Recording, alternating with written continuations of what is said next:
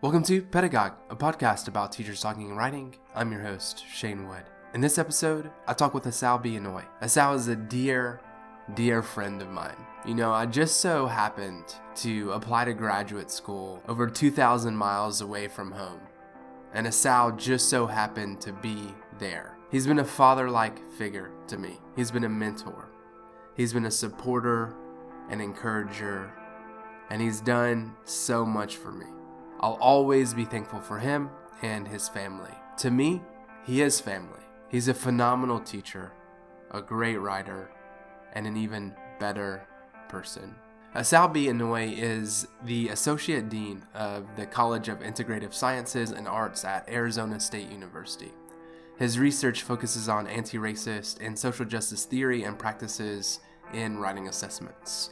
He is the 2019 chair of the Conference on College Composition and Communication and has been a past member of the 4Cs Executive Committee and the Executive Board of the Council of Writing Program Administrators. His co edited collection, Race and Writing Assessment, won the 2014 NCTE 4Cs Outstanding Book Award for an edited collection. His book, Anti Racist Writing Assessment Ecologies, won the 2017 NCTE 4C's Outstanding Book Award for a monograph, and the 2015 CWPA Outstanding Book Award. In this episode, we talk about writing assessment, whether labor is a more equitable measure than traditional classroom assessment standards, and students' perception on labor based grading contracts. Asao, thank you so much for joining us. I want to start by talking about writing assessment. I'm trying to think about how to put this in a way that makes sense for those unfamiliar with your work and even those unfamiliar with using alternative grading methods. So, maybe the easiest way to say this is you use a different grading system. You disassociate yourself with traditional assessment practices because, in short, you find them problematic because it focuses on judging language and writing based on quality, which you say reproduces white language supremacy because those standards have historical roots that privilege whiteness. I'm hoping maybe we could begin by you talking about what led you to question traditional assessment practices and how you came to value labor in assessment.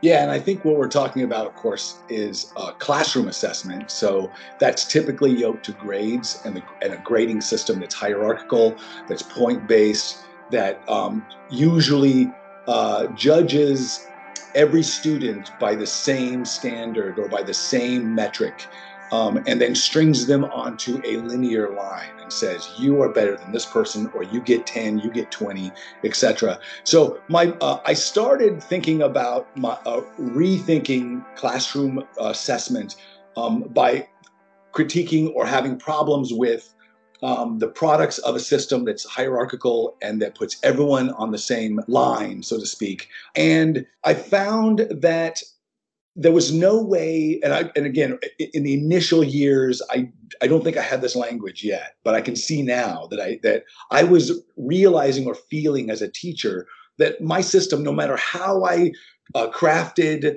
um, assignments or rubrics or um, uh, collaborated with my students to, to talk about my feedback and the grading system.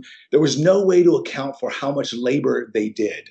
And in any classroom, no matter what, every student is going to labor differently and is going to have different amounts of labor and different kinds of, or quality of labor. That is what they do when you ask them to write an essay or to produce an outline or to read something and respond to it.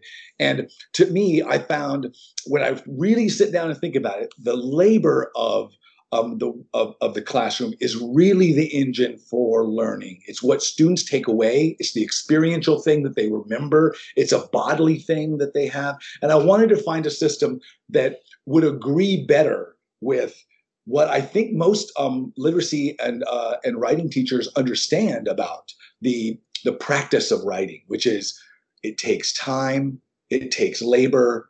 Where ultimately, when we when we give an assignment, for instance, we're asking students to spend time and to labor. And I thought, why should I try to um, grade a product of that just because that's all I have to grade? I, I think there might be other things we can establish grades from, and that could be labor. So for me, that the problematic part of the system was that there are a diverse a range of students um, in a classroom, in any classroom, and they they they come to labor differently.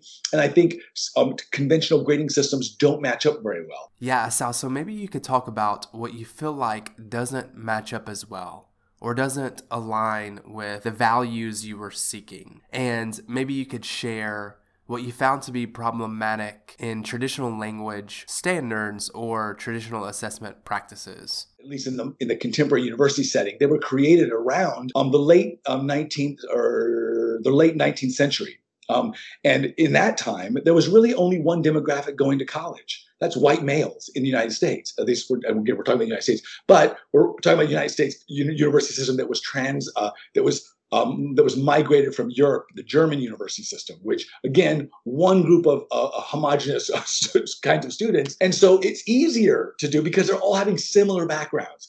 All we have to do is look at some of the histories, the really good histories written in our field about um, the origins of lit- literacy assessments that get students into college. So I'm thinking about the origins of the SAT, for instance. What were they looking for at the turn of the century? They were looking for students who had read the kind of books that those Harvard and Yale Carlos professors had read and, and felt were important to, to know. And why would they think it was important to know? Not because it offered them some way to to uh, to think or whatever. It offered them certain dispositions in, in life, certain ways to be distinguished as a, as a human being. We can have all the social critiques we want of, the, of that, but ultimately, when you're grading, when you're when you're grading student performances, literacy performances, based on something like that, or that rather based on here's how I here's what I think the quality of that is, and I'm going to rank it you're doing a similar thing as what they did before, which is you're saying, how, how close are you to me, me, the teacher, and, and my background? And I don't think most of the time when I walk into a classroom that my students come remotely from the places that I came from and from the kinds of background that I came from. A few do, but most of them don't. And that's good for them and good for me. And it's that we need to find ways that, that grading systems that help us get away from repro- just simply reproducing ourselves. I think problematic is the right word. Taking that, I'm, I'm thinking about Freire's notion of pro- problem of a problematic that which is it's both social and and it's idiosyncratic, meaning it's of the individual. So it's it's a system that is problematic because it's necessarily part of my biases. I make judgments based and my grades based on my biases. But it's also where do I get those from? Where are the boundaries and limits that, that give me those? The history. It's the social uh, uh, aspects of my life and history in in education and in my classrooms that I that I gather from to give me the boundaries to let me make certain kinds of judgments and, and have certain kinds of biases. So it's truly problematic. I like to replace problematic or put a slash over that and say problematic is also a paradox it's it's both and. It's often these things, yeah, that's true. It's also not true. Or there's elements of those things that are good or bad or in this given situation. It's probabilistic, if you will. So I would love for you to talk more about labor and why labor is so important to your classroom assessment model. In part, it's because you connect labor to fairness. In labor based grading contracts, you write Trying not to be unfair is the only way one can ensure equitable and inclusive practices in inherently unfair systems. So here we see you mentioning how traditional assessment systems are inherently unfair. They are exclusive. They disadvantage students of color. You offer then labor based grading contracts as a way to do anti racist work in the writing classroom or to do social justice work through assessment. Do you mind talking more about labor based grading contracts?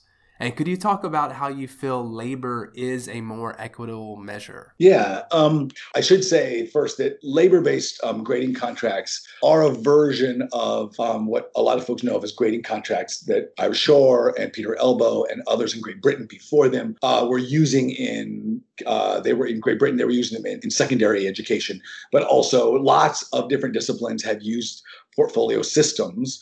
Um, they might have graded them, um, uh, but they also used uh, essentially labor-based type system. So let me let me say my labor-based system uh, was an evolution and not all contracts are, are the same when we look at the research on how effective um, or what do students say about con- grading contracts Spidell and Thelin's um, early study on that um, several years back, maybe 10 or so, 12 years ago, uh, had some, you know, ambiguous things to say. Students were very ambiguous about it, but they never described exactly what that contract was. What was the uh, ecology that it set up in the classroom? So what are they really responding to? My, uh, my argument w- uh, is that is that likely they're not responding to a pure labor based system.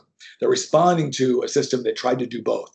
And it's uh, what, what uh, Elbow and I call a hybrid system, a hybrid contract, which is up to a B, you uh, it's based on labor, and after that, it's based on judgments of quality. In mine, labor-based uh, grading contracts, I just went straight all all um, uh, labor. It's all based. So if you want, the more work you do, in the class, the more time you spend on the labor of the course, the higher your grade. This still is a problematic.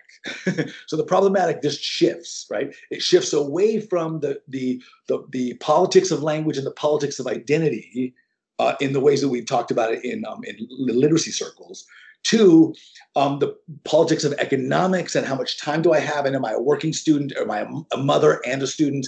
Where, how much time do I have to spend on this class? So it doesn't alleviate me or the classroom from having these system that is still problematic in some way. But I think it does offer in mo- more cases, there's more individual cases, fairer a fairer system to work from.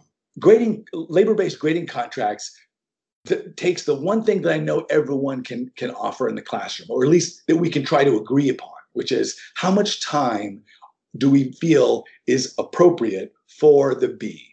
That's the default for us. And then how much more do we think it will require to get a higher grade than that, whatever that, whatever, uh, and then we determine all those things. And then we renegotiate at midpoint because we've had some, you know, we had six or 10 weeks or whatever it is to live in the contract for a while, see how it works on us, see how we work with it, and then make it another decision. And my, my question is after we reflect upon our experiences of it in that midpoint is very simple. Is this contract still fair enough for all of us? And if it's not, what needs to change? And then we then that's then it's set in stone at that point, and we write out the rest of the semester. In the limited time we have, life is so damn short.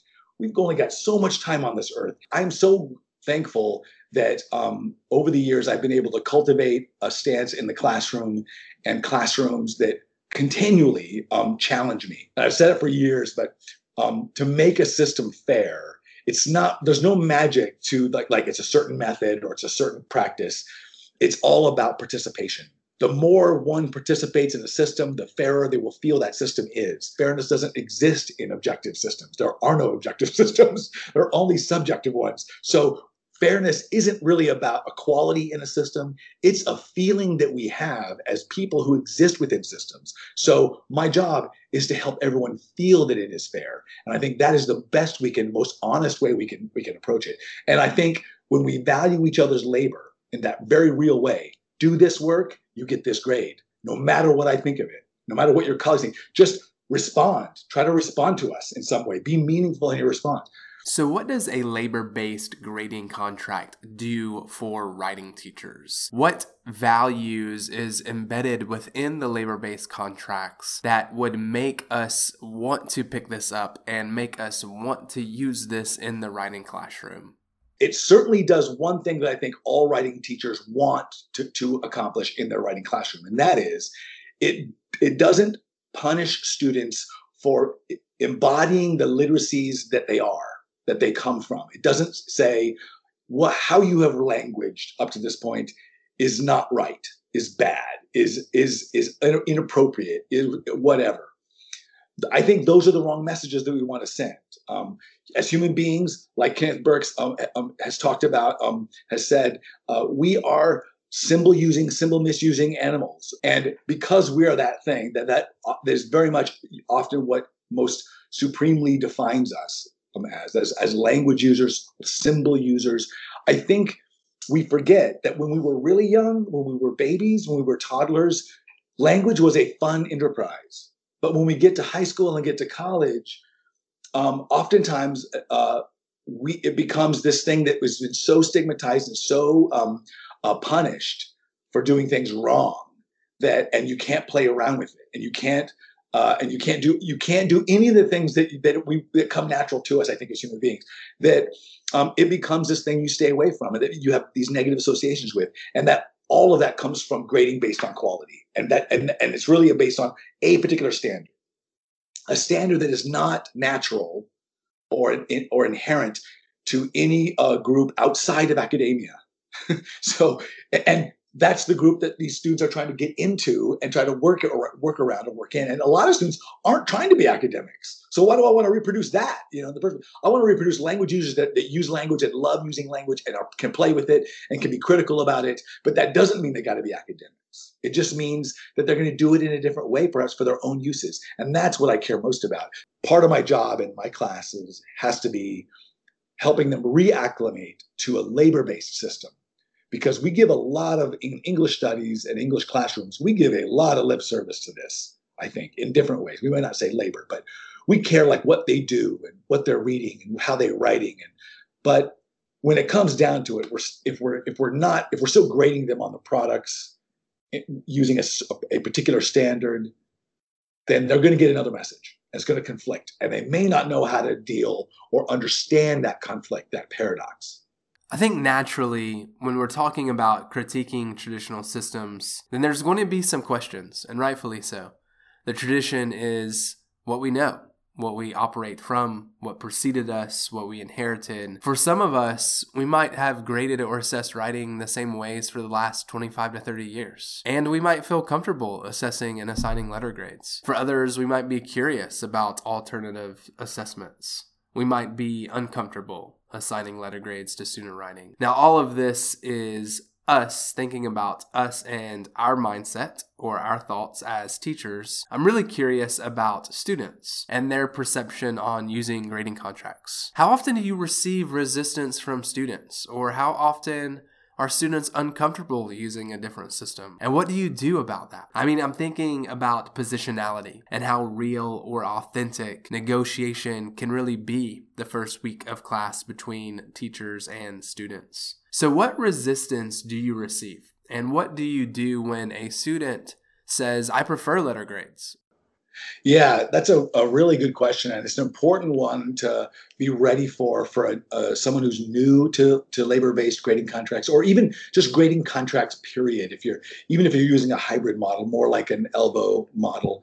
Um, so it's I'm, I'm, at a point in my uh, teaching life where I don't get a lot of resistance, and it could be my age, it could be how I comport myself, it could be how passionate I am about this particular thing. Since it obviously is my research, it is this, my scholarship, and then I walk into the classroom and I have so much passion for it, they could just be overwhelmed by that, and that can very easily happen given who I know I am and who I know they are. And as you suggested, like that opening couple of weeks is still they're getting to know me. I'm getting to know them. They're 18 or 19 if we're talking about a first year writing class. Who they are certainly are not going to immediately feel like I am authorized to be able to ask questions about, about this professor's st- stuff.